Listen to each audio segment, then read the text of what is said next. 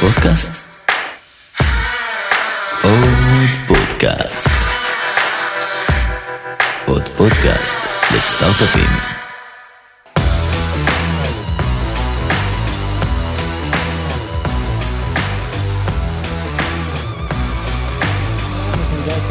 ברוכים הבאים לעוד פרק של עוד פודקאסט הסטארט-אפים. בפרק הזה היה לי הכבוד לראיין את אביעד אייל או אבי אייל, שהוא מייסד ושותף מנהל בקרן ההון סיכון, Entrée Capital. אני עדיין לא יודע איך אומרים את זה, אבי, תסלח לי. אה, בכל מקרה, דיברנו עם אבי על הניסיון שלו בשני העשורים האחרונים בהשקעות הון סיכון, גם כ angel, וגם כמשקיע הראשון בכמה מהחברות שכולכם מכירים ואוהבים, כמו Monday, Riskified, Rapyd ועוד ועוד ועוד. עשו כבר מעל ל-100 השקעות דרך הקרן שלו, והוא גם הצמיח פירמה, צירף שותפים אה, ומעסיק הרבה מאוד עובדים שעוזרים לתת ערך מוסף לחברות. ועשינו גם איזשהו פתיחת סוגריים, וצללנו פנימה עם זכוכית מגדלת לסבבי הגיוס הראשונים של מאנדיי, שלא היו כאלה אטרקטיביים בסוגריים למי שלא יודע, וזו ככה גם דעתי הסובייקטיבית. אה, ודיברנו קצת על איך בעצם נראה, נראה מסלול הגיוס בתחילת הדרך של חברה שהיום שווה אה, מיליארדים ועשרות מיליארדים רבים, ונחשבת לאחת מחברות הטכנולוגיה המובילות בשוק הישראלי בזמן אמירת מילים אלה כמו כתיבת שורות אלה. אז אז אה, זהו, ודיברנו כמובן עם אבי על מה הוא מחפש ביזמים בתחילת הדרך, איך הוא מזהה צוותים, איך הקרן שלו מתמודדת עם התחרות וסצנת המימון הנוכחית שהיא סופר סופר תחרותית, ועוד כל מיני שאלות שכולכם רוצים לשאול משקיעים כמו אבי, אז אני מקווה שאתם תהנו. והנה הפרק מתחיל עוד רגע. ולפני כמובן שהפרק מתחיל, אני רוצה להגיד תודה רבה לאיתן לויט ודוד כץ ממיקסטיילס, שמאפשרת לכם לקבל תמונות צמחים מגניבים עד הבית, ואנחנו מתארחים אצלם בסטודיו. הם גם בזמנו השיקו לפני שנים את פודקאסט השבוע, שהוא מהווה לנו השראה. אה, אז תודה רבה חברים שאתם מארחים אותנו וממשיכים לתת השראה לנו ולעוד רבים וטובים אחרים. וזהו, אני מקווה שתהנו מהפרק היום, ואני מאחל לכם האזנה נעימה. עוד פודקאסט? עוד פודקאסט. עוד פודקאסט לסטארט-אפים.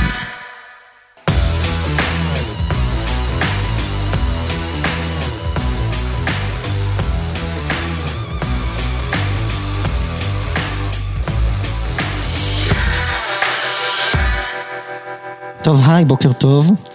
בוקר טוב. אבי, מעניינים. בסדר, מה שלומך? בסדר גמור. תודה רבה שהגעת מהרצליה הרחוקה. כן, מדינה אחרת. מדינה אחרת. יש לכם גם משרדים, אבל נוכחות בתל אביב. כן, יש לנו. אוקיי, בסדר גמור. אז נמצא איתנו פה אבי אייל. אני אף פעם לא יודע, זה הזמן לגלות. אני אף פעם לא יודע אם זה Entrée Capital או Entrée Capital, במילאל או במילרע בעברית. אז זה Entrée. Entrée, אז זה בכלל לא, כאילו עזוב, אני לא בכיוון בכלל.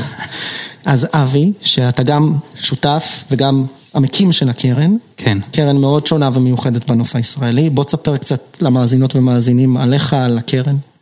אז כן, אני המנהל השותף והמקים של אנטרי קפטל.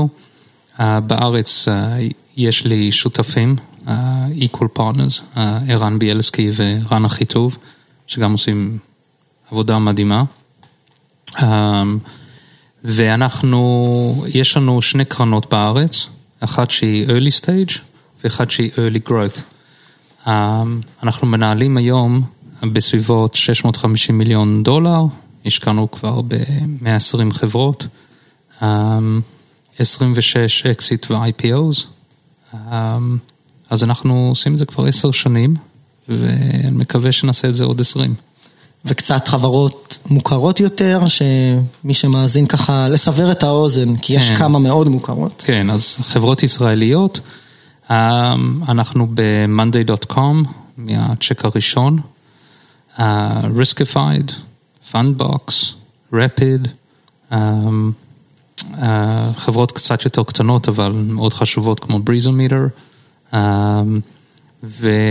והחברות כמו בלינק, הליוספיר, פחות אולי מוכרות כי הן בהתחלת הדרך, אבל עדיין אני חושב חברות מדהימות. והקרן הגלובלית שלנו, הזרוע הגלובלי, אנחנו שם בחברות כמו Stripe, כמעט מההתחלה, Postmates, Deliveroo, Gusto, Glovo ו... באתר מופיע גם Snap באיזשהו שלב. Snapchat גם, okay. גם אוקיי. די מוקדם. אז יש הרבה דברים שאני רוצה לשאול אותך עליהם, כי יש פה גם אלמנטים, קודם כל ברמת ההון סיכון יש פה אלמנטים של כל מיני כניסה להשקעות שהן קצת שונות ולא טיפיקליות לשוק הישראלי זה אחד. כן. שתיים, אתם גם מסתכלים גלובלית, שזה היום נכון להרבה קרנות בינלאומיות וקרנות ישראליות שצמחו וגדלו פה, אבל אתם עושים את זה כבר יותר זמן מקרנות אחרות, אז מה מניע אתכם בהקשר הזה? ושלוש זה גם בהקשר של המבנה של הקרן, כי רן הגיע ממגמה אם אני לא טועה, נכון. אבל ערן לצורך העניין צמח בתוך הקרן ויש לכם ארגון יחסית גדול. של צוות השקעות וגם של צוות תמיכה בחברות, אז אולי גם נדבר על זה, אבל לפני כל זה, אחרי שקצת הכנתי אותך לשאלות קדימה, נראה לי שאני רוצה לדבר עליך קודם, ועל הרקע שלך ומה עשית עד שהגעת לאן שהגעת היום. סבבה. אז תספר קצת. Um, טוב, אז uh, אני ישראלי במקור, נולדתי בחיפה, וגררו אותי בגיל 6 לדרום אפריקה, ההורים שלי, אבא שלי היה uh, סגן אלוף בחיל האוויר, uh, היה מעורב במחקר, ותוך uh, כדי עשינו טירונות בדרום אפריקה, שנתיים שנהפכו לארבע, נהפכו לשמונה, ו... אז כך גדלתי בדרום אפריקה, למדתי הנדסה אלקטרונית ומחשבים. ולא באנו מאמצעים, אז הייתי צריך לשלם עבור התואר שלי. אז בשנה השנייה אני הקמתי את היזמות הראשונה שלי, שזו הייתה חברה שהתעסקה בתשתיות באינטרנט ותכנות. ועזבתי, כשסיימתי אוניברסיטה, אני, היו לנו איזה בערך 50-60 עובדים, ובסוף, שנתיים לאחר מכן, הנפקנו את החברה בדרום אפריקה, מיזגנו אותה עם עוד שני חברות. ו... רק, רק כדי לפשט, חברה שבסוף מה עושה? שירותי קוד, שירותי תוכנה, כאילו אאוטסורסינג כן, לתכנות? היו לנו, היו לנו גם מוצרים שלנו, וגם היו לנו שירותי תכנות, וזה היה בשנות ה-1995-6, האינטרנט בדיוק, ה-Web 1.0 התחיל. היה ממש זמן מאוד מעניין בהיסטוריה, והנפקנו את החברה, ומה שאני הבנתי, תוך כדי שהנפקנו, זה שאני אוהב חברות קטנות, ואני אוהב לצ... איך אומרים, להיות יזם בחברות קטנות, ולהתחיל חברות, ואת השלוש שנים הראשונים שלהם לעזור להם ממש. אז אחרי ש... התחלתי עוד איזה שני חברות בדרום אפריקה ובסוף מכרתי אותם, אני עזבתי לארצות הברית ושם הייתי מעורב בארבע, חמש חברות, אחת נכשלה, אחת מכרתי חזרה ליזמים השותפים שלי כי לא הסתדרנו ושלושה אחרים, שתיים מכרתי בסוף לחברות ציבוריות ואחת מכרתי ל-private equity. ומשם אני נסעתי ללונדון ואני הייתי מעורב בעוד חברה, ששם אני פגשתי את השותף שלי הוותיק, שהוא החבר שלי הוותיק, ועשינו את החברה הראשונה שלנו ביחד. השותף שלי, אני פגשתי אותו בגיל 6 בכיתה א' בדרום אפריקה, ומאז אנחנו חברים טובים ומכירים, והוא מאוד הצליח בשתיים שלוש חברות שהוא בנה. במקביל, קוראים לזה המאפיה הדרום אפריקאית. ו... הוא, ו... גר, הוא גר שם היום. הוא היום גר באוסטרליה. גר באוסטרליה. ו... אבל באותו זמן הוא היה באנגליה, ואז אנחנו ביחד הקמנו עוד חברה, שמכרנו בסוף, אחרי שלוש-ארבע שנים לחברה הודית ציבורית. ובסביבות 2009, אנחנו החלטנו שאנחנו כבר רוצים יותר לקחת את ההון עצמי ש, שהצלחנו להגדיל ב-20 שנה לפני כן, או עד, עד, עד אותו זמן, ולהתחיל להשקיע בחברות של יזמים בתור אנג'לים, ולעשות את זה. ו... באותו זמן היינו באנגליה. ו... כי נראה לי ספרתי כבר איזה כמעט עשר חברות שהיית או בצוות ההקמה כן. שלהם, או הקמת או ניהלת, חלק מכרת, חלק נכשלו, נכון. אמרת די, כן. אני עכשיו משקיע באחרים. כן. אוקיי. ו... וכדי להתחיל, אנחנו התחלנו לעשות כמה השקעות. הכרנו די הרבה קרנות בארצות הברית ובאירופה, כי זה היה העסק שלנו, והתחלנו להשקיע איתם בכמה חברות קטנות, שחלק מהם נהפכו לחברות די משמעותיות. ואז ב-2011, באוגוסט, אני החלטתי עם, עם אשתי והילדים שלי, החלטנו לבוא לארץ אה, ולנסות להיות פה. חשבנו שזה מקום מגניב. אה, אני ציוני, אשתי דרום אפריקאית וציונית. והחלטנו שנבוא לישראל ונראה איך שזה הולך. אז באותו זמן, מה שעשינו, אנחנו, כבר היה לנו צוות קטן באונטרי, ואנחנו אמרנו שנעשה, נבנה את זה בצורה של שני קרנות. קרן, כבר אז. כן. אז אמרנו קרן גלובלית, שתעשה מה שעשינו עד אז, שזה היה pre-seed עד ל-series B. ובזמנו, series B זה היה כזה צ'ק של 10 מיליון דולר. לא יאומן. ובארץ אמרנו שנתמקד יותר בממש early stage, pre-seed seed. כן.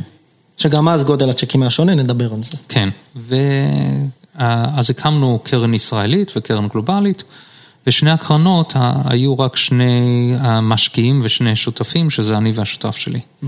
לא היה לנו כסף חיצוני, והתחלנו. והגעתי לארץ, ואנחנו השקענו בכמה חברות מעניינות בהתחלה, אחת דרגון פליי של שרון טל, שהוא בסוף מכר לבלי. אמ, במעל 100 מיליון דולר, והיה הצלחה אדירה. אמ, ותוך כדי אנחנו פגשנו כמה חברות לאורך הדרך. אמ, מה שהיה מעניין זה שהקרנות הישראליות ראו אותי בתור כזה תורם ציוני. שהרבה ישראלים עושים את הטעות הזו ורואים אנשים לא ישראלים. או שלא מגיעים מהארץ בתור, אה, אה, אתה יודע, אנחנו בתור ישראלים עובדים פה ואתם יכולים לתרום ואנחנו לא צריכים לתת לך מה שטוב, ניתן לך מה שנשאר. אמ, אז אה, היו כאלה קרנות שאמרו לי, לא מעוניינים לפגוש אותך, והיו קרנות שהיו מעוניינות להראות לי רק את החברות הלא טובות שלהם. הפחות טובות. כן. ו... אמ, וה lucky break שלי היה שאני פגשתי בחור מאוד נחמד בשם עדן שוחט, שהוא היה באותו זמן בג'נסיס, והוא היה אחד שאמר לי, תשמע, בוא נעשה דברים ביחד ונלמד אחד השני. ותוך כדי עשינו כמה עסקות ביחד, שאחד זה היה מאנדיי, אחד היה ריסקיפייד, אחד הוא עשה, אני מסרתי לקרן אמריקאית שאנחנו מאוד מעורבים בה, אה, זה היה JoyTunes, אה, ויצאנו לדרך ואנחנו, אה, משם אנחנו גדלנו והמשכנו לגדול וגם היה ג'אנקשן באותו ימים, אז אנחנו השקענו בחברות כמו קיטלוקט שהיה בג'אנקשן, אה, וחברות כמו האוס אה, פארטי, לפני שזה היה האוס פארטי, אה, בן רובין. איך נקראו אז יבו? משהו כזה? יבו. כן. זה היה יבו, כן. ואחרי זה היה Life on Air, ואחרי זה היה Meerkat, ואחרי זה היה Houseparty. והיו עוד כמה חברות אחרות, ולאורך הדרך, והיה לנו הרבה מזל. הרבה מזל, אבל פה אני רוצה, אולי זה נראה לי מוביל אותי לשאלה, אני קצת רוצה לצלול לעניין.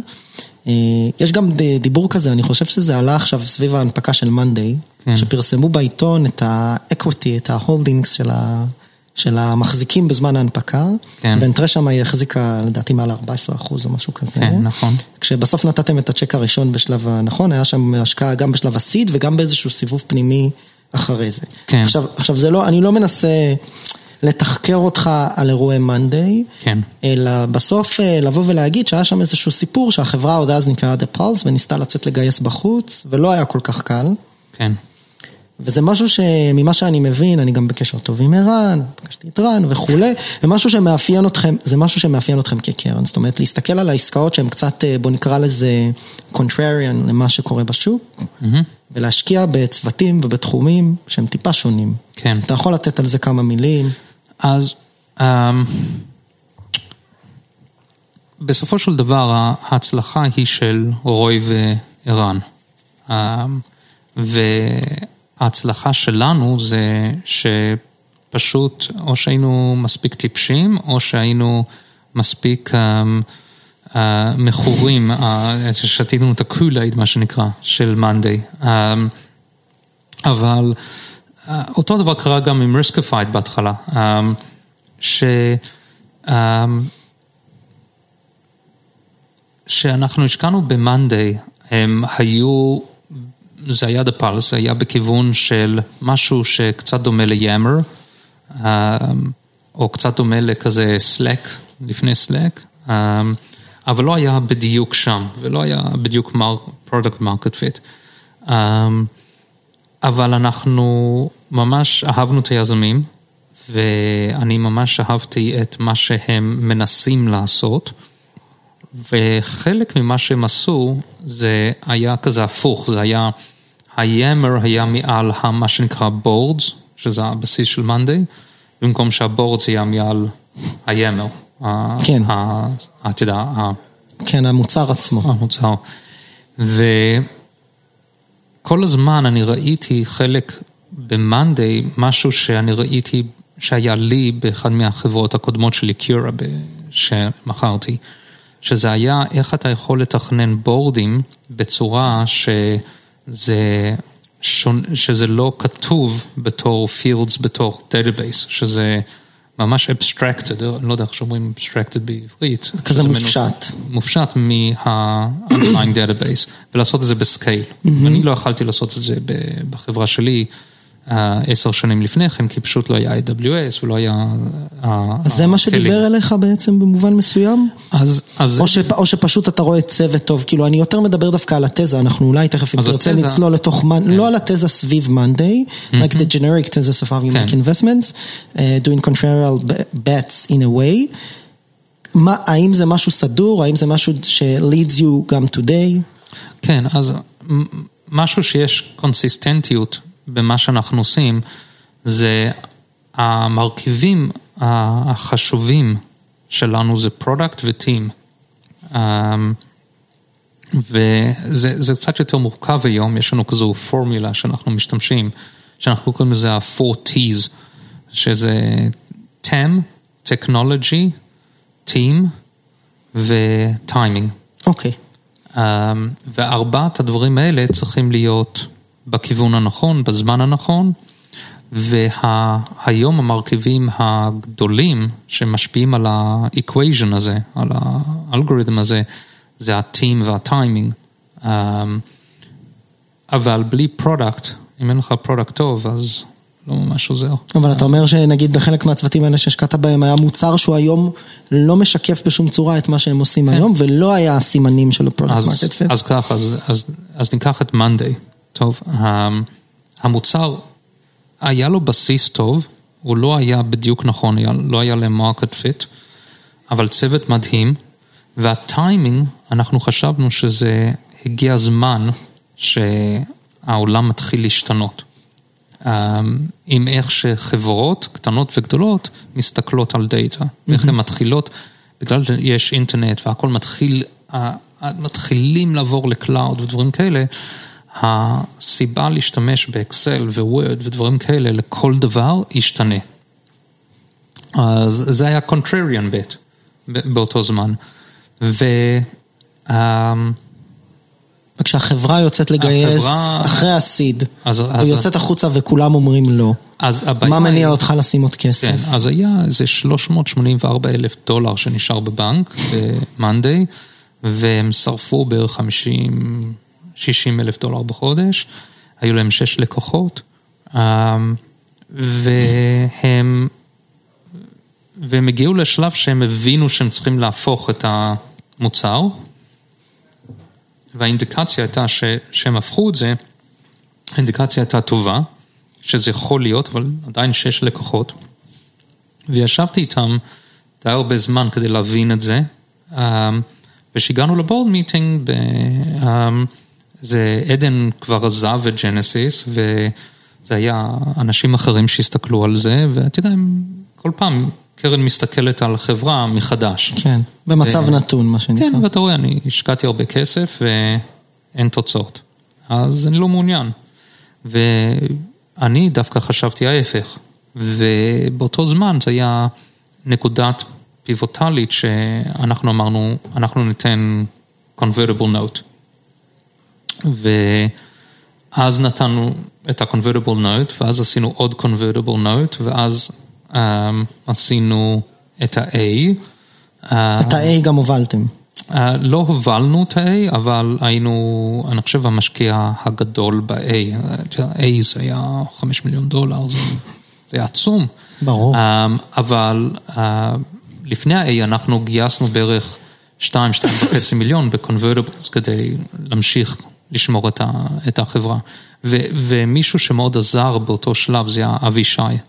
אבישי מוויקס. כן, כי דפלס יצא מוויקס. נכון, הם שניהם ו... עבדו שם וגם גייסו כסף מהמייסדים. כן, והוא היה מאוד חשוב להם כי הוא, הוא הבין ויראליות. והוא הבין את, את, ה, את הדרך לבנות וה, על, על הנתונים הנכונים, וזה מאוד עזר להם. באיזה מובן? מה זאת אומרת, שהוא תמך בהם מורלית, שהוא שם כסף? מורלית? שהוא אמר חכו מתישהו אתם תגיעו לאיזה inflection point ו-then לא, לא, לא, לא, הוא לא שם כסף, אמ, אבל הוא עזר להבין את הנתונים. הוא עזר mm. להבין את ה... לתת תמיכה ולתת גב לזה שתמשיכו, תמשיכו, אל תדע. מה הוא טען? שזה עוד רגע שם? הוא טען שזה בכיוון הנכון. Mm-hmm. ואני גם חשבתי שזה... שזה כך, ואני חושב שהתמיכה שה, ש, שנתנו לערן ורוי עזר להם מאוד, אבל בסופו של דבר זה, הם לקחו את ההחלטות הקשות, והם עשו, הם הפכו את זה לחברה מדהימה. ומה שאנחנו עשינו זה, אנחנו המשכנו להשקיע לאורך הדרך. וכל פעם שהיה סקנדרי היינו קונים, וכל פעם שהיה עוד גיוס היינו שמים. אמ, וכן, כתוצאה מזה אנחנו בנינו מצ'ק קטן, סך הכל היינו, אני חושב, חמש אחוז או משהו כזה בחברה אחרי הגיוס הראשון, אנחנו בנינו... אה, אה, החזקה משמעותית. החזקה משמעותית. זה משהו, זה משהו שמנחה אותך היום בהסתכלות גם על, אה, ותכף אולי נגיד מילה על השוק, אנחנו כל הזמן רומזים על זה, שאנחנו נמצאים פה בתקופה אחרת, כן. כמעט עשור, עשור אחרי כבר. אה, גם ברמת ה-capital that been deployed וגם valuations ו-multiples והכל נראה מאוד שונה ב-venture funding landscape, גם המקומי וגם הגלובלי, כן. אני תכף נדבר על זה. אה, אני כן אומר היום, כשאתה מגיע למצב שבו יש חברת פורטפוליו שהיא לפעמים overlooked או underfunded, ביחס למה שקורה אצל הקולגות שלך. בקרנות אחרות, אתה אומר אולי יש פה opportunity, או שכמה אתה נותן לסיגנלים האלה להשפיע עליך היום? Um... אני תמיד, כמו כל אחד אחר, אני תמיד דואג שיש לנו חברה שאנחנו מנסים לגייס ואנשים אחרים לא רואים מה שאנחנו רואים. אמ, ומדי פעם אנחנו טועים. אה, מתוך 120 ומשהו השקעות, אנחנו היינו צריכים עד עכשיו לזכור איזה עשרה חברות. אוקיי, okay, זה לא הרבה. לא, זה, זה מעט, זה בערך 8% loss ratio, ש... loss ratio בקרן היא אמורה להיות 30-40 אחוז. Mm-hmm. אז, um, אז אני חושב שאנחנו um, סך הכל um, לא בוחרים גרוע. אני עדיין, יש לי את הוויכוח הזה עם רן ורן, כל פעם שאני אומר, אבל תסתכל, הם גייסו ואנחנו פספסנו את החברה הזו, והם אומרים, אבל תסתכל על מה שאנחנו עשינו. ואני uh, יותר פרנויד כזה. על מה שפספסת. כן, אני, אף אחד לא אוהב לפספס. Um, אבל זה, זה, חלק מה, זה חלק מהעסק, אתה לא יכול לזכות בהכל. Um, ומאוד חשוב לנו האנשים שאנחנו, היזמים שאנחנו משקיעים בהם, אנחנו פאונדרים. אנחנו באמת פאונדרים, אנחנו לא אנשים שעבדנו בשביל פאונדרים, אנחנו לא... כזה חצי חצי, אנחנו ממש בין, בינינו בפאנד, אנחנו הקמנו 12-13 חברות, אה, אנחנו אה, יצרנו אה, אה, כסף משמעותי, רווחים משמעותיים בשביל, בשביל השותפים והמשקיעים בנו, וגם לאורך הדרך אה, שאנחנו הצלחנו, אה, וגם נכשלנו. וכתוצאה, אנחנו חושבים שאנחנו מבינים את ה-DNA של פאונדרים, ואני ממש חושב שאנחנו, גם בצד של הפאונדרים, שאנחנו משקיעים בחברה, אה, אבל אנחנו גם מבינים איך להשקיע ומה משקיע חושב, ואנחנו מנסים למצוא את המקום באמצע שיגרום לזה שפאונדר יבין גם את הצד של המשקיע, mm-hmm. וגם שאנחנו לא נדחוף פאונדר לתוך פינה שאין לו ברירה, אבל שאנחנו מגיעים לכזה נקודת אמצע הדרך, שכולם זוכים. ומדי פעם זה, רוב הזמן זה עובד, מדי פעם זה, זה לא מצליח, אבל... That's the business. That's life. אני רוצה לשאול פה אולי שתי שאלות בהקשר הזה. אחד, באמת, כשהתחלתם היו פה פחות קרנות, פחות, כן. מה שנקרא dry powder, כאילו שרוצה להיכנס לשוק, היום יש הרבה יותר קרנות, נכון. הרבה יותר תחרות בשלבי הסיד, מפספסים יותר עסקאות. כן. איך אתם מסתכלים היום על השוק בצורה שונה, או איך אתם רואים את אנטריה מביאה משהו שונה כן. לתוך, לתוך אז, השוק? אז נתרכז בארץ, לא, לא בחו"ל. כן, כן. אמ, בחברות ישראליות ויזמים ישראלים, בוא נגיד. אז כמה דברים קרו כתוצאה מזה. אמ, דבר אחד זה, אתה צריך להיות, אמ, לנסות להיות מומחה בפחות דברים. אמ, למשל, רן בצוות הוא מתמחה ממש ב deep tech, שאין הרבה קרנות שעושות ממש deep tech. דוגמאות לזה, אה, חברות כמו קלאסיק או לייט סולבר שהם קוונטום, חברות קוונטום, או חברה כמו מגנוס מטל שבונה, אה, לא הייתי אומר מדפסת, אבל בונה מכונה שיכולה אה, לייצר חלקים ממתכת גדולים. אה, ב-factory runs, לא ב-prototypes, שזה מאוד שונה מ-3D printers. כן. ומאוד קשה להביא השקעה למשהו כזה, כי זה איטי, זה לוקח הרבה זמן, זה לא מה ש... זה לא סקסי, אה, אבל זו חברה שאיך שאנחנו יושבים פה עכשיו, אני אגיד לך עכשיו, זו החברה הזאת תהיה שווה מיליארדים. ואנחנו היינו צריכים לתמוך בה ב-pre-seed, ב-seed, ב-A, ועכשיו אנשים, יש כמה קרנות. מתחילים להבין. מתחילים להבין קצת, אבל זה קשה. אבל זה מה שרן מתמחה, בדברים כאלה, בבעיות כאלה. ערן אוהב, את יודעת, סס וקונסיומר קצת, ואוהב ונהפך להיות די מומחה ב-DevOps, דברים כאלה, שזה די תחרותי. אני מסתכל על, אני אוהב contrarian, כל דבר שהוא contrarian. אני אוהב להיות ה... ה-little guy who wins, אתה יודע? underdog. ה-underdog, אני אוהב לעשות backing to underdogs. אבל באמת, אנחנו, היה לנו הרבה מזל שעשינו backing גם חברות ש, שממש הצליחו. רפד דוגמה של חברה שאנחנו, זה לא underdog, זה, זה, זה תחום די עמוס, אבל אריק בונה חברה בקצב פשוט אדיר. והתוצאה היא זה, אתה רואה את זה בוולואציה, התוצאה, בסוף אתה תראה את התוצאה ב, ב, גם במכירות וגם, ב, אני מקווה, בבוטום ליין. אז בהקשר הזה, כשאתם מסתכלים בסוף על, על, פעם אחת יש את תחומי ההתמחות בסדר, פעם שנייה היום אתם פוגשים עסקת סיד או פרסיד, לא משנה, תכף נדבר כן. על המונחים, זה עכשיו כן. כבר, there is a new press seed, אם לא... אז אני אסגור את המעגל. כן. אז ככה, יש לנו את ה-early stage fund. נכון.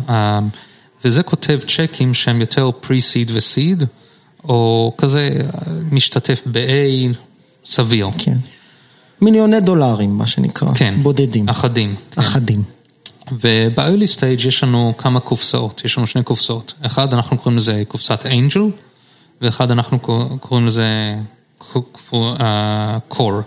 והאנג'ל זה, אנחנו שמחים לשים 250, 500, 750 אלף דולר ב-pre-seed, בחברות שהן מנסות לפתור בעיה גדולה, Tech לרוב, שהם לא בדיוק יודעים שהם יצליחו לפתור את הבעיה.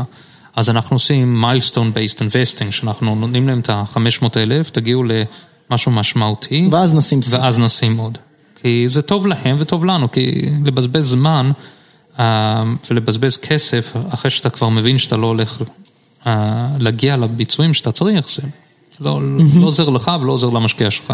כן. אז, אה, וזה גם נותן לנו ב-angel checks להשקיע עם קרנות אחרות, שהם מובילים, ושנשאר כסף, כי אנחנו יכולים להמשיך להשקיע גם בהמשך, אבל זה טוב להם, טוב לנו, אנחנו גם מוסיפים ערך במובן מסוים. הדוגמה זה חברה כמו אובליגו, שהשקענו עם 83 North, שאנחנו היינו צ'ק של 900 אלף, הם היו צ'ק של 1.6 או משהו כזה. אובליגו אומרי דור אובליגו? כן. אני, אוקיי, אוקיי, כן. אוקיי. ו... וזה התחיל לרוץ, ואז שראינו שיש איזושהי נקודה שאנחנו הבנו שיש משהו שם, אנחנו דחפנו להם כזה עוד convertible note, שזה המודל, כזה עובד טוב, והיום יש לנו החזקות לא שונות מ-83 North כתוצאה. למרות שהשקעתם. פחות בגלל הנוט ששמתם אחרי. בין, הס- מה שנקרא בין בסוף הסבבים. אנחנו השקענו סך הכל פחות או יותר אותו הדבר, ויש לנו אותו החזקות בסוף. הבנתי. אה, אז זה בעולמות הפרסיד כן. וכולי. ואחרי זה יש לנו קור. core, ו-core זה שאנחנו אומרים, יש פה חברה טובה, אנחנו רוצים להוביל או להשתתף בגיוס משמעותי, שהוא סיד, לא, בכל, רוב הזמן זה, זה גיוס סיד, רוב הזמן זה בין 3 ל-6 מיליון דולר, שזה סיד היום, שסיד אז היה 1.5, וה... אה, ואנחנו משתתפים, אז בדרך כלל זה כזה 1.5, 2 שאנחנו שמים, 1.5, 2 שקרן אחרת שמה. גם מובילים, לא רק כן, ואז משתתפים. יש כמה אנג'לים ואנשים שאנחנו אוהבים להביא. עכשיו, אנחנו גם אוהבים לעשות עסקאות עם קרנות אחרות, כי אנחנו מאמינים שיש ערך בזה שאתה מביא עוד קרן איתך. אמ, הייתי אומר שבערך 60-70 אחוז מהעסקאות שאנחנו עושים, הקרנות הן הקרנות שאנחנו מכירים היטב בחוץ לארץ. אה, אז בגיאוגרפיה הנכונה בשביל העסק. וזה גם עוזר ב-conviction וגם עוזר ב... follow-up ולתת ערך. follow-up ולתת ערך, ושיש מישהו שם בצד השני גם, ודברים כאלה, למרות אני- שיש לנו אני- גם אני אנשים רוצה לשאול שאלה בלונדון קצת. מעצבנת. כן. על due diligence. כן, אני אשאל את זה הכי פתוח. יש בכלל זמן לעשות due diligence היום? כן. When you see a team ואז הם מקבלים צ'ק של אה, כמה מיליונים מקרן אחרת, אז אני חושב ואתה צריך לקבל החלטה בתוך ימים ספורים, אתה כבר לא כן. יכול, זה כזה לא, זה לא ליין, זה כזה, אתה באמת רואה את הצוות בדואטס. כן, בהחלט יש לך פחות זמן לעשות due diligence, אבל כמה דברים. אחד זה, אם אתה עושה מספיק עבודת מחקר על תחום מסוים, אז כשמישהו בא לראות אותך, אתה חוסך הרבה עבודה בהבנת התחום, כי אתה כבר מבין את התחום. וזה איפה ש-specialization, למשל ב-deep tech עוזר ודברים, ו-quantum עוזר, כי רן מכיר כל חברה שם ב-quantum, אז אם יש יזם שעושה כבר קוונטום, יודע, יש כבר benchmark. רן כבר מבין את ה... מה הקופסה שהוא עובד בה. ואז, זה לא, בארץ דווקא מאוד קל לעשות due diligence על יזמים. בחוץ לארץ זה מאוד קשה, כי בחוץ לארץ זה חברות הרבה יותר גדולות, שמישהו אמר לך שהוא עבד בגוגל, כן. איך להבין איפה אתה מוצא מישהו שהוא הכיר או משהו כזה. בארץ שמישהו אומר לך שהוא עובד בגוגל, זה מאוד קל לך למצוא מה הוא עשה שם ואם הוא היה טוב. כן, ו-8200, 81, למפקד שלו, זה די קל למצוא. אה, כן, יש פחות זמן לעשות due diligence, אבל אני חושב שצריכים למצוא את המקום האמצעי. אה, עכשיו, חזרה לשאלה, מה, ש...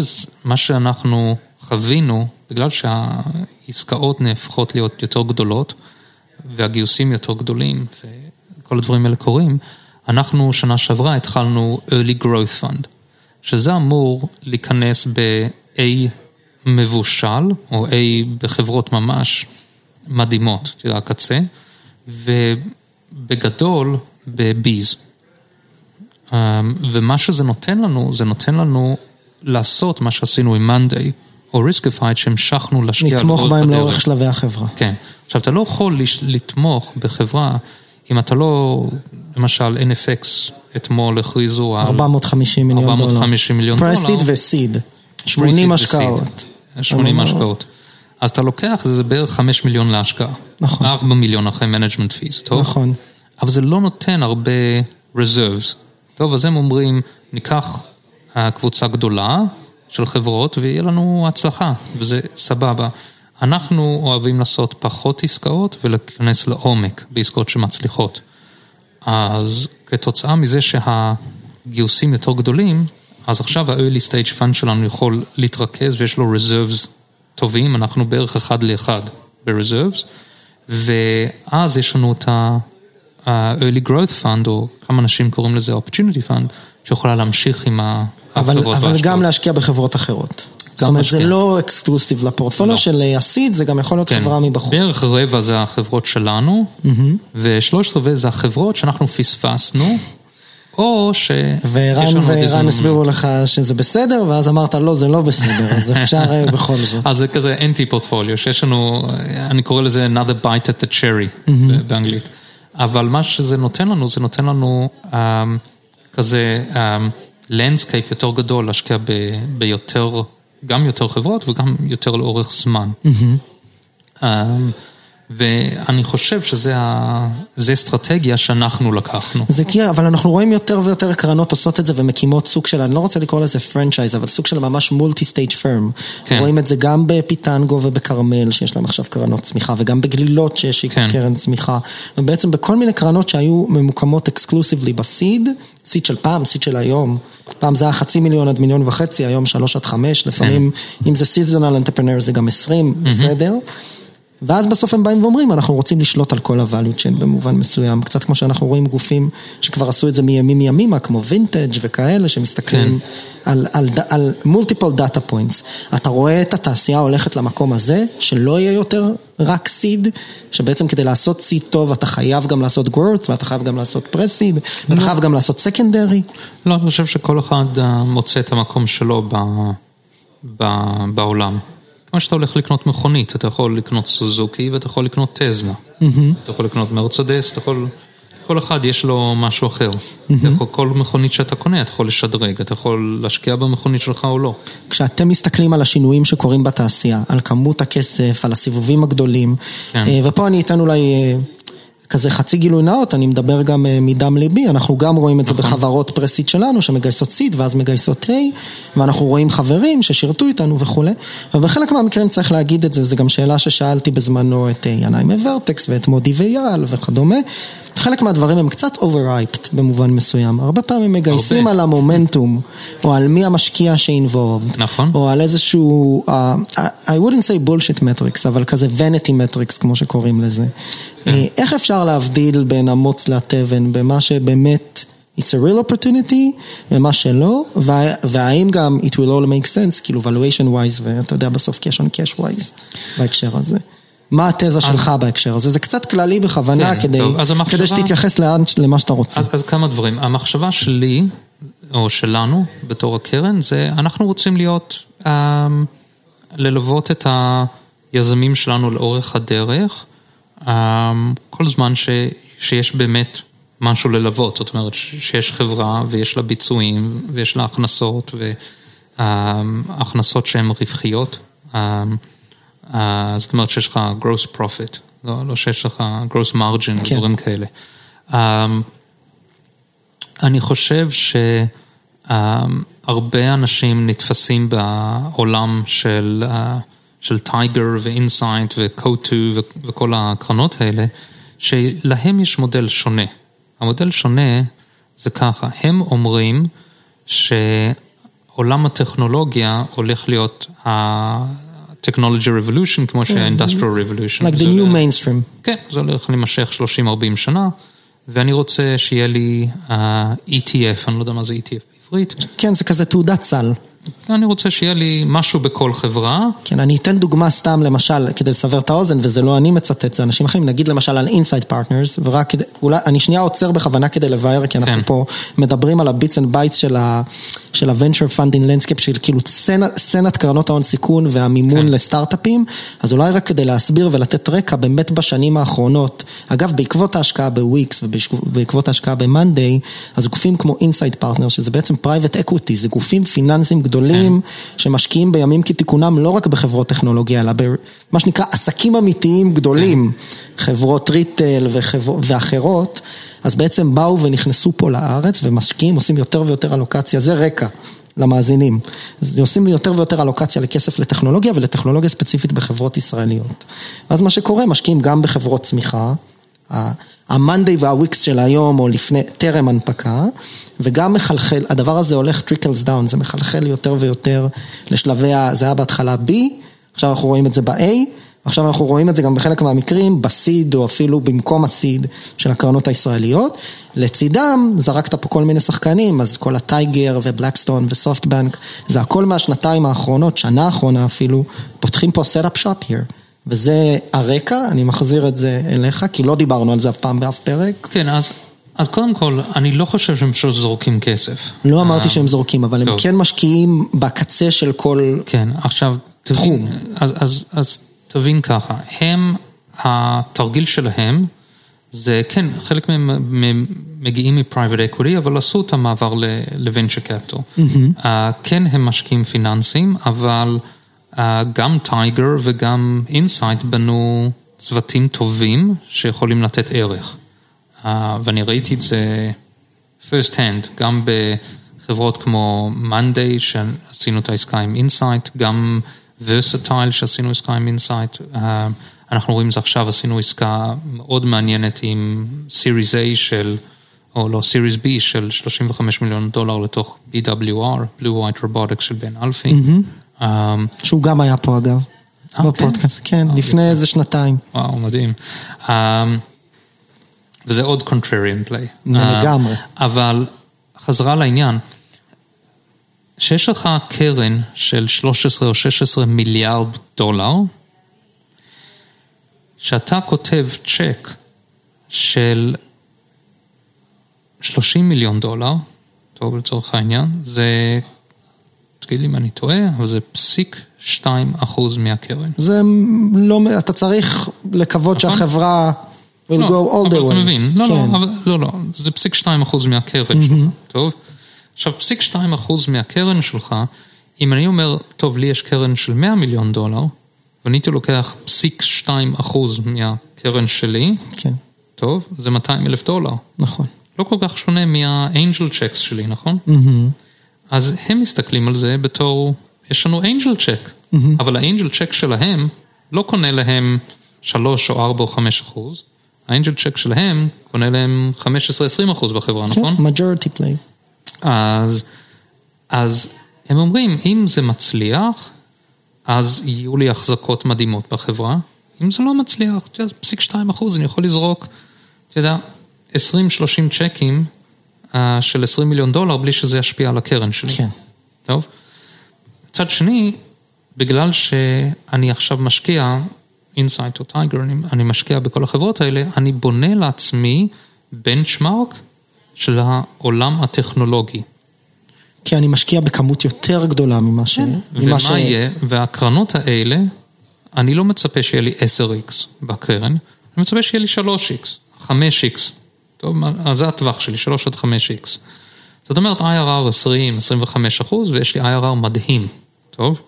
כי הכסף שאני מסתכל עליו בתור, אחרי 10 שנים, אני משווה אותו לעסק שלי של ה-hedge fund, או לעסק שלי של המניות שקניתי בבורסה, טוב?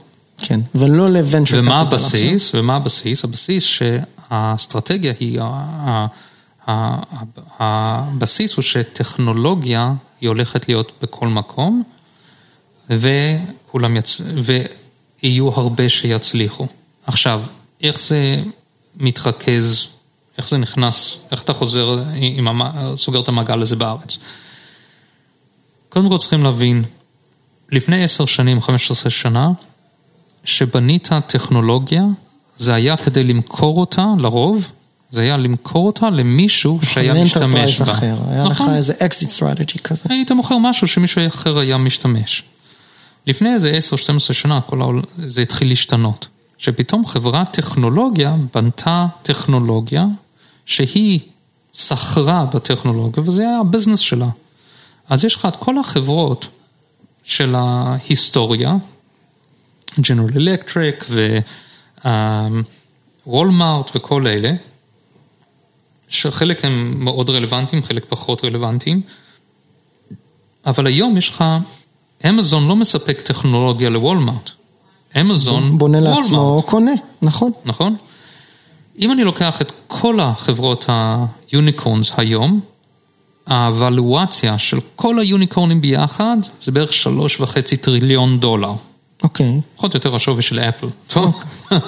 אבל... כשאתה מדבר על איזה יוניקורן, כל החברות שמעל, נסחרות מעל למיליארד דולר, כן, הבנתי, כל אוקיי. חברות טכנולוגיה מעל מיליארד דולר. טוב? אוקיי. אני מחשבן את הכל, את הסם, אני מקבל שלוש וחצי טריליון, משהו כזה. יכול להיות שאני כבר טועה, כי זה היה המספר אתמול, ואתה יודע... עכשיו זה ארבע. כן. השווי של החברות, טוב, ה-incumbents בבורסות, מעל מיליארד דולר, זה כנראה בסביבות 40-50 טריליון.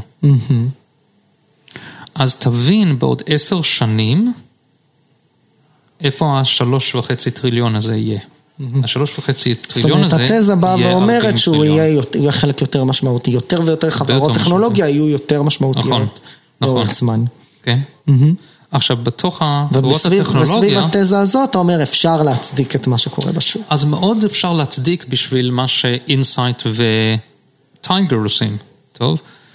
וכתוצאה מזה, זה נהפך קצת יותר קשה לקרנות אה, שמנסות לעשות seed ו-A ו-B. אה, אני חושב לקרנות שמנסות לעשות seed ו-A זה הרבה יותר קשה, כי זה האזור שה Tiger ואנשים כאלה מוכנים להיכנס אליהם. עכשיו Tiger סגר עסקה עם אחת מהחברות שלנו, שהוא נתן להם, אני חושב שהגיוס הוא 12 מיליון על 50 פוסט, אה, שזה A. שזה basically A היום, נכון. טוב? כן. אה, מאוד משמעותי שה seed אה, שאנחנו נתנו להם עד, עד אותו זמן זה היה שני מיליון דולר. לא כל חברה היא ככה. טוב, בארצות הברית זה כזה חמש אחוז מהעסקאות. הבעיה שלנו פה בארץ זה שאנחנו חושבים שהחמש אחוז הזה זה 95, אז כל אחד, כל יזם עכשיו בא עם אה, שהוא רוצה או היא רוצה לגייס יותר. בשווי גבוה. מה שזה גורם זה שזה גורם לקרנות שהן עושות סיד, לעשות יותר פרי-סיד, וזה גורם לקרנות שעושות סיד לעבוד יותר קשה, כי הם צריכים יותר להת- להתמחות. אה, אבל בסופו של דבר זה לא משנה כמה כסף אתה מגייס. אם אין לך מוצר טוב, ואין לך חברה טובה, ואין לך שוק טוב, ואז אתה לא בטיימינג הנכון, פשוט לא משנה כמה כסף אתה מגייס. בסוף אתה צריך להתחשבן. עכשיו, כשאתה מגייס 10 או 20 מיליון דולר ב-A, בלי revenues, בלי כלום, ואתה לא מגיע לביצועים, כי רוב היזמים, מה שהם שמים על הנייר, זה ה... אתה יודע, זה, זה ה-wishful thinking, זה לא, זה לא איפה שהם באמת יגיעו, mm-hmm. טוב? אבל זה כזה, אמ, זה כזה עיגול שאתה כל הזמן חופר לעצמך בור, כי אתה צריך לשים את המספרים האלה, כי אם לא, אתה לא תגייס את ה-20 מיליון שנים, טוב? אבל ככל זה שאתה מגייס יותר כסף, אם אתה מפספס, אפילו בקטנה, אתה לא תגייס עוד כסף. ואם אתה תצליח לגייס עוד כסף, אתה הולך אחורה, כי אף אחד לא ישלם את המחיר שמישהו שילם, שהוא נתן לך 20 מיליון דולר, נכון? ולא הצלחת, נכון?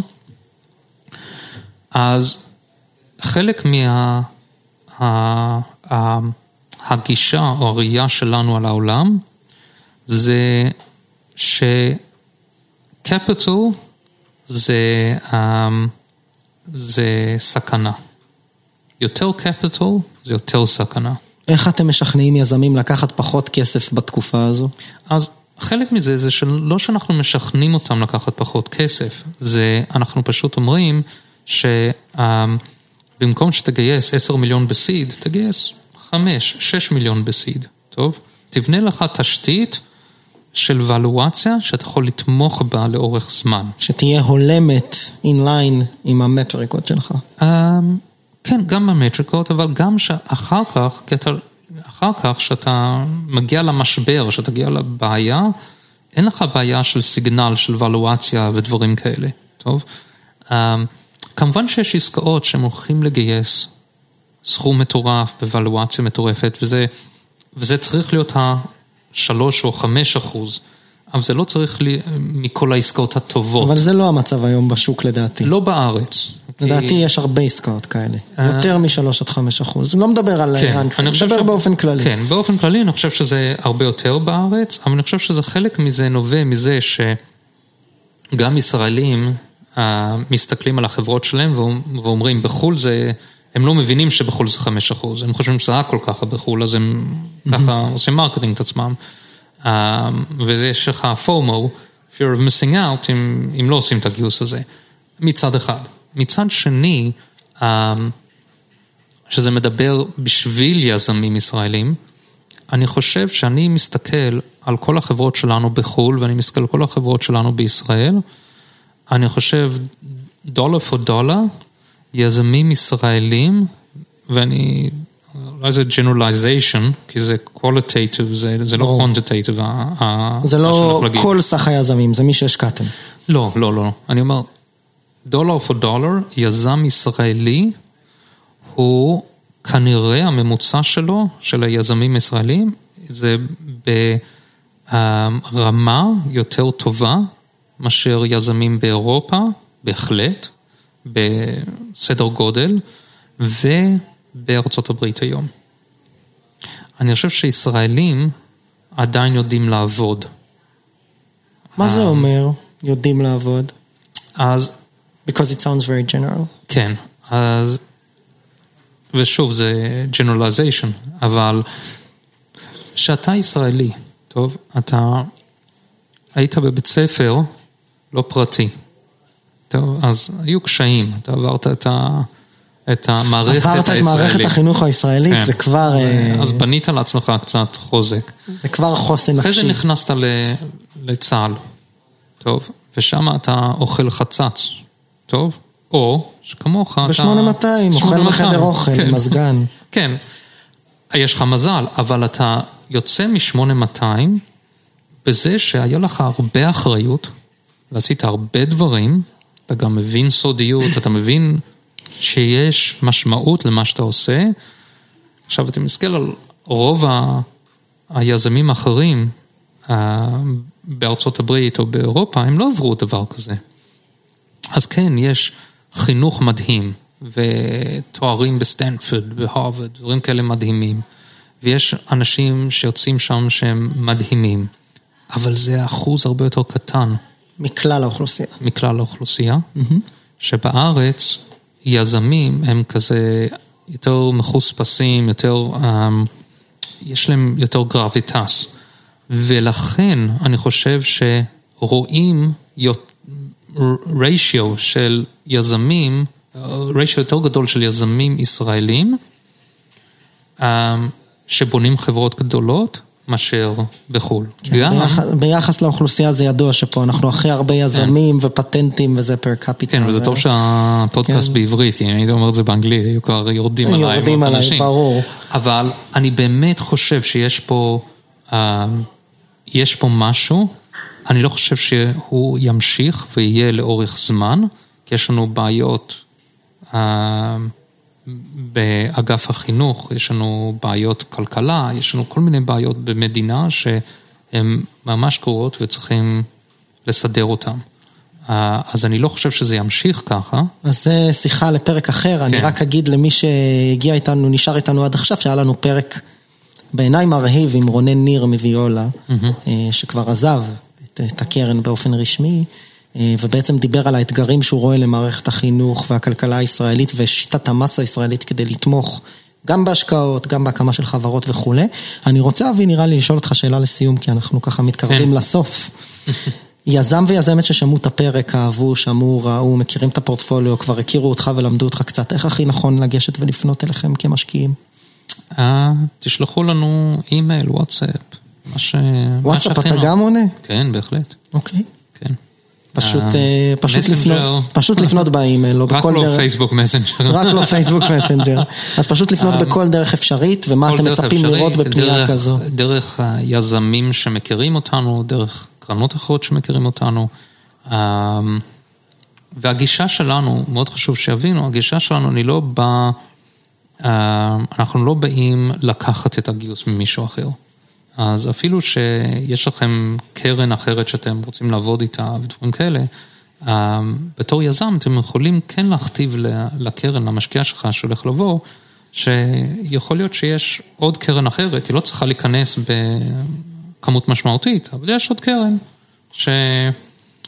שיכולה לעזור. יש לנו תשתית טובה באירופה, יש לנו תשתית טובה בארצות הברית, כי יש לנו את ה-Global Fund, יש לנו צוות היום של כמעט 20 איש, אה, פה ובחו"ל, אה, ואנחנו אוהבים לבנות חברות עם יזמים, ו, אה, וגם אם לא החלטתם על ממי אתם רוצים לגייס, אז בהחלט שתבואו לראות אותנו, ואנחנו, התהליך שלנו הוא מאוד שונה מקרנות אחרות, כי אנחנו, זה כמו יזם שמדבר עם יז- יזם, אז אנחנו מביאים יותר ביקורת כזו עמוקה תוך כדי הפגישה הראשונה.